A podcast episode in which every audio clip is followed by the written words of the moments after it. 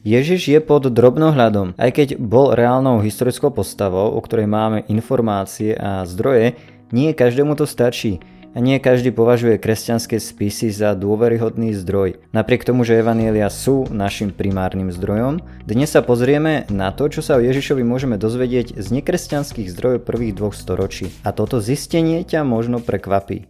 Vítaj v ďalšej časti podcastu Rozumná viera, moje meno je Benjamín a v podstate trošku nadvezujem na 39.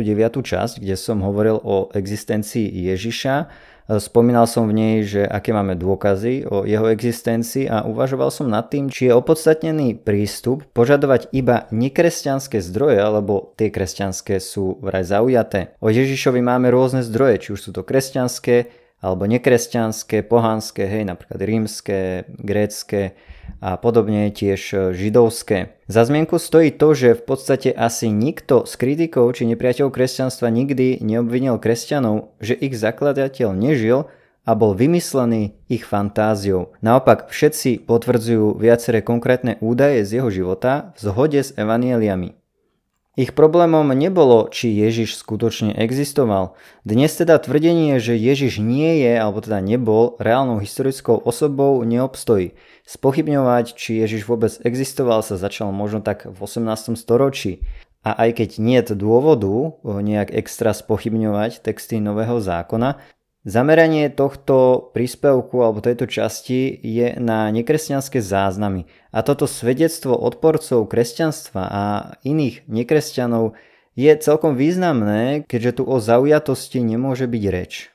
Takže prejdeme si nejaké tieto zdroje. Ako prvý uvediem Tacita, sme v rokoch zhruba 56 až 117. Tacitus je dôležitý, ak nie najdôležitejší rímsky historik z 1. storočia. Podáva správu o požiari v Ríme, z ktorého niektorí vinili cisára Nera a píše tiež o pokuse Nera obviniť z tohto požiaru kresťanov. Čiže uvádzam teraz citáciu.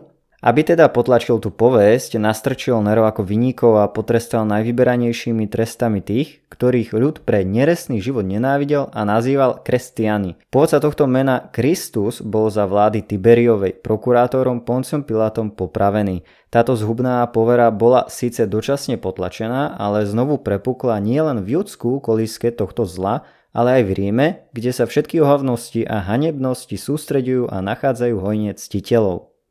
Konec citácie. Čiže môžeme povedať, že vlastne táto zhubná povera, o ktorej hovorí Tacitus, je s najväčšou pravdepodobnosťou vzkriesenie Ježiša. Toto je jedno z najvýznamnejších mimo kresťanských svedectiev o Ježišovi i o kresťanstve. Tacitus použil oficiálne rímske záznamy a nevieme o tom, že by robil nejaké rozhovory s kresťanmi. Potvrdil však existenciu Ježiša, jeho odsúdenie a smrť za vlády Poncia Piláta čo je v súlade s evanieliami. Tiež potvrdzuje to, že kresťania boli v podstate prenasledovaní. Tvrdí vlastne, že Nero si spravil z kresťanov akýchsi obetných baránkov, aby od seba odvrátil podozrenie zo založenia toho spomínaného požiaru, ktorý v roku 64 zničil Rím. A ešte jedna zaujímavosť. Biblický učenec F.F. Bruce hovorí, že je celkom iróniou, že jediná zachovaná zmienka o Pilátovi u pohanského autora ho spomína kvôli jeho o rozsudku smrti vyneseného nad Ježišom. Druhý autor, ktorého chcem spomenúť, je Jozef Flavius alebo Jozefus, čo bol židovský historik, sme v rokoch 37 až 100 a texty asi z roku 93. Napísal dielo židovské starožitnosti. V tejto súvislosti sa objavujú kontroverzie, pretože jeden úryvok sa zdá byť upravený kresťanmi. Nazýva sa Testimonium Flavianum. Je to z toho dôvodu, pretože sú tam slova a frázy, ktoré by asi Jozefus nepoužil. Napríklad, že on bol Kristus alebo že sa znova na tretí deň zjavil živý. Jozef Flavius nebol kresťanom a neveril, že Ježiš je Mesiáš. Avšak to neznamená, že celá stať je upravená alebo falošná. Podľa novozákonného učenca Jamesa Dana pasáž obsahuje aj slova, ktoré by nikdy kresťania nepoužili. Napríklad múdry muž či označenie seba ako kmeňa. Hej, budem o tom hovoriť. Z tohto dôvodu som použil pasáž, ktorú možno považovať za autentickejšiu a neutrálnejšiu. Nebudem teda uvádzať tú upravenú verziu, ale rovno uvediem rekonštrukciu pôvodnejšej a autentickejšej verzie bez kresťanských dodatkov. Takže citujem. V tomto čase tu bol múdry muž, ktorý sa volal Ježiš. Konal úžasné činy a bol učiteľom ľudí. Získal tak mnohých židov a mnohých grékov. A keď ho Pilát na návrh popredných mužov medzi nami odsúdil na smrť na kríži, Tí, čo ho spočiatku milovali, ho neopustili. A až do dnešného dňa kmeň kresťanov, pomenovaný po ňom, nevymrel. Konec citácie. Čiže toto je oklieštená, ale viac menej neutrálna stať. Ešte by sa dalo do nej doplniť na začiatku možno to, že bol učiteľom ľudí, ktorí príjmali pravdu s potešením alebo s radosťou, ale podstata zostáva aj bez toho. Dozvedáme sa tu tieto veci. Ježiš bol múdry muž či učiteľ, konal isté nejaké úžasné alebo mocné alebo prekvapivé činy, bol obvinený poprenými členmi židovskej komunity, popravený Pilátom e, a ukrižovaný a kresťanmi bol považovaný za Krista. Sú tu frázy, ako som už spomínal, ktoré by neboli použité kresťanmi. Čiže Jozef tu nečerpal z Nového zákona. Sú to frázy ako napríklad, že múdry muž, alebo že konal úžasné skutky, alebo píše o popredných mužoch zo židovskej komunity a tiež to, že kresťania sú tu označení ako nejaký kmeň. A to nie je všetko. Jozef vo svojich spisoch spomína tiež Jana Krstiteľa a Jakuba pánovho brata. V jednej stati Jozef píše o bratovi Ježiša zvaného Kristus a ktorý sa volal Jakub. Toto je považované za autentické, pretože nespomína kresťanské pojmy ako pán a je možné pasáž nájsť v podstate v každom rukopise starožitnosti. Novozákonný odborník Robin van Forst súhlasí, že väčšina učencov túto pasáž považuje za autentickú. Jozef Flavius mal nezávislé poznatky a teda nečerpal vyslovene z kresťanských zdrojov. Mohli by sme síce povedať, že možno alebo pravdepodobne sa stretol s kresťanmi, ale mal tiež prístup k židovským záznamom. Narodil sa v Palestíne v roku 37, kde žilo veľa nekresťanských židov, ktorí mali nezávislé poznatky o Ježišovi. Dobre, prejdeme na tretieho autora a to je Talus, veľmi skoré svedectvo, sme v rokoch 5 až 60 písal okolo, okolo roku 52. Bol to samaritánsky historik, na nešťastie sa veľa z jeho diela nezachovalo, ale e, Julius Africanus, ktorý žil okolo roku 221 nášho letopočtu, citoval Talusa alebo Tala. A jedna zo zaujímavých častí je, keď spomína tmu, ktorá nastala po ukrižovaní Krista.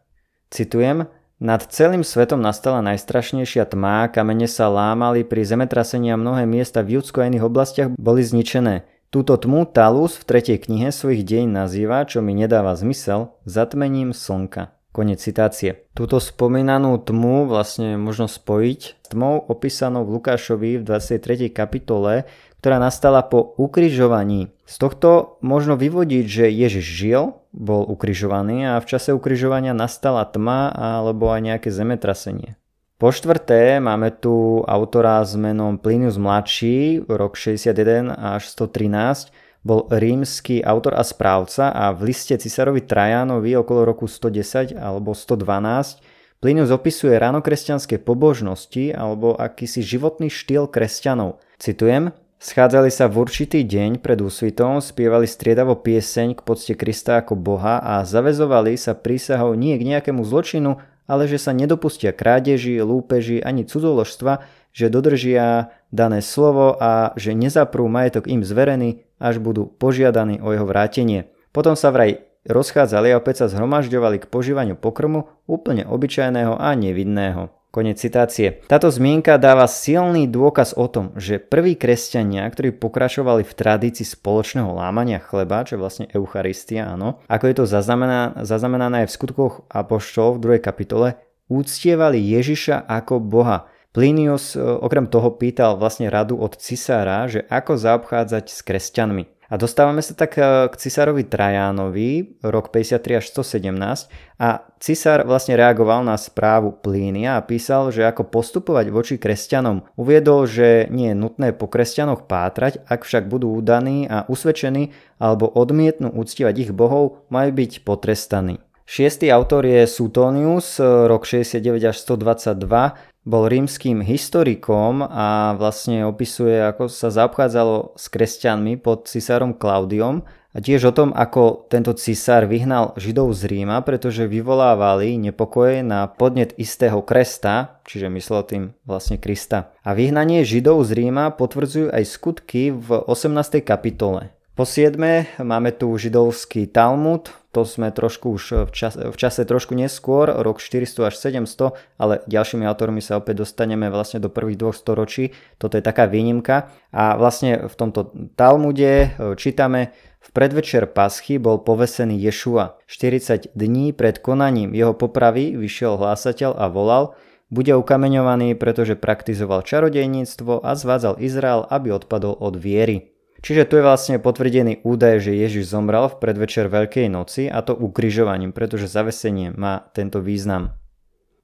8. autor, ktorého spomeniem, opäť sme v druhom storočí, v rokoch 125 až 180, a to je Lucian zo Samostaty, a bol pohanský autor, grécky satirik, ktorý pohrdal kresťanmi a zosmiešňoval ich. Citácia nasledovná. Kresťania, ako viete, klaňajú sa jednému človekovi osobe, od ktorej pochádzajú ich rýty a ktorá bola pred toto ukrižovaná. Títo nešťastníci sú presvedčení o tom, že budú nesmrteľní a budú žiť na veky. Odmietajú gréckých bohov a klaňajú sa tomu sofistovi, ktorý bol ukrižovaný a ži- žijú podľa jeho predpisov. Čiže tu vidíme vlastne, že Lucian vidí Ježišovi človeka a nechápe, ako sa niekto môže kláňať svojmu zakladateľovi, ktorý skončil na kríži. Zosmiešňuje aj kresťanské hrdinstvo a odhodlanie dať svoj život ako svedectvo viery, považuje ich za fanatikov, ktorí pohrdajú životom. Mohli by sme povedať, že napriek tomu, že Lucian bol silný kritik cirkvy, poskytol bohatý záznam o Ježišovi a ranom kresťanstve. Ďalej, deviatý autor je Marabar Serapion, tu sme možno v roku 70, bol sírsky filozof a písal svojmu synovi a porovnával život a prenasledovanie Ježiša s inými známymi filozofmi. Hovorí o Ježišovi ako o múdrom kráľovi. Jeho text dosvedčuje, že Ježiš bol múdry a vplyvný muž, ktorý zomrel za svoje presvedčenie. Židovské lídry boli nejako zodpovední za jeho smrť a jeho nasledovníci prijali túto vieru a podľa toho žili. Ďalší autor je Flegon, e, rok 80 až 140. E, spomínaný Julius Africanus spomenul aj tohto historika, ktorý podobne ako Talus opisoval tmu v čase ukrižovania. Zmienuje sa o ňom aj Origenes, ráno cirkevný teológ, a na základe Flegonových správ možno vyvodiť, že Ježiš mal schopnosť predpovedať budúcnosť, bol ukrižovaný za vlády cisára Tiberia a demonstroval svoje rany po vzkriesení. A posledný, koho spomeniem, je Celsus, rok 175, grécky filozof, ktorý bol antagonistický k tvrdeniam v evanieliach, ale vo svojej kritike tak či tak nezamerne potvrdil to, čo chcel poprieť. Jeho argumenty sú citované u cirkevného otca Origena. Celsus odkazuje na takmer 80 biblických pasáží, keď kritizoval kresťanstvo, čím potvrdil v podstate ich skorý výskyt v histórii. Priznal, že v druhom storočí sa všeobecne verilo Ježišovým zázrakom. Svojim textom vlastne potvrdil, že Ježiš sa narodil z panny, pozemský otec bol tesár, mal v úzovkách magické sily a tvrdil, že je Boh. To je všetko, čo som chcel uviesť k citáciám a k daným zdrojom. Môže sa tu objaviť teraz nejaká taká námietka, že vlastne títo autori len opakovali kresťanské tvrdenia, čiže nemali o ňom nezávislé poznatky. To môže byť pravda o Pliniovi mladšom, ale napríklad Tacitus alebo Suetonius boli rímsky historici, ktorí mohli nahliadať do rímskych záznamov. Nevieme o tom, že by Tacitus, ak som už vlastne hovoril, robil rozhovory s nejakými kresťanmi, respektíve, že od nich by získal informácie. Použil skôr oficiálne rímske záznamy.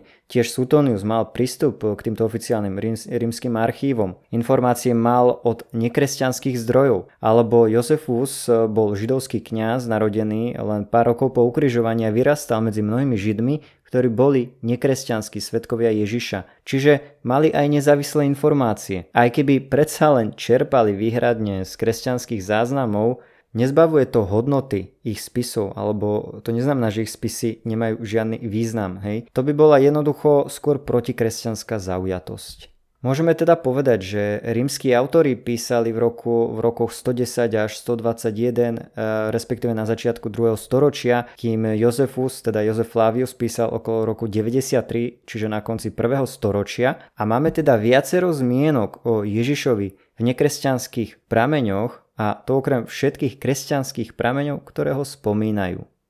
Čo nám teda hovoria nekresťanské zdroje o Ježišovi? Tieto údaje doplňajú a potvrdzujú záznamy Evanielí, ktoré o tom hovoria podrobnejšie a informovanejšie. Aj keby sme nemali dostatok kresťanských spisov, alebo povedzme, že keby boli všetky Biblie zničené, boli by sme schopní z týchto mimo kresťanských spisov usúdiť, že Ježiš bol skutočnou historickou osobou, žil v Palestíne v prvom storočí, Bol židovský učiteľ, ktorý žil múdrym a bezúhonným životom a mal nasledovníkov. Mnohí ľudia verili, že uzdravoval a vyháňal zlých duchov, respektíve konal nejaké divy alebo zázraky. Mnoho ľudí ho považovalo za Mesiaša a uctievalo ho ako boha. Židovskí vodcovia ho odmietli a podielali sa na jeho smrti. V čase ponského Piláta za vlády Tiberia bol v období paschy ukrižovaný. Jeho učeníci verili, že o tri dni neskôr vstal z mŕtvych. Jeho učeníci, ktorí verili, že bol stále nažive, sa napriek jeho potupnej smrti rozptýlili po celej Palestíne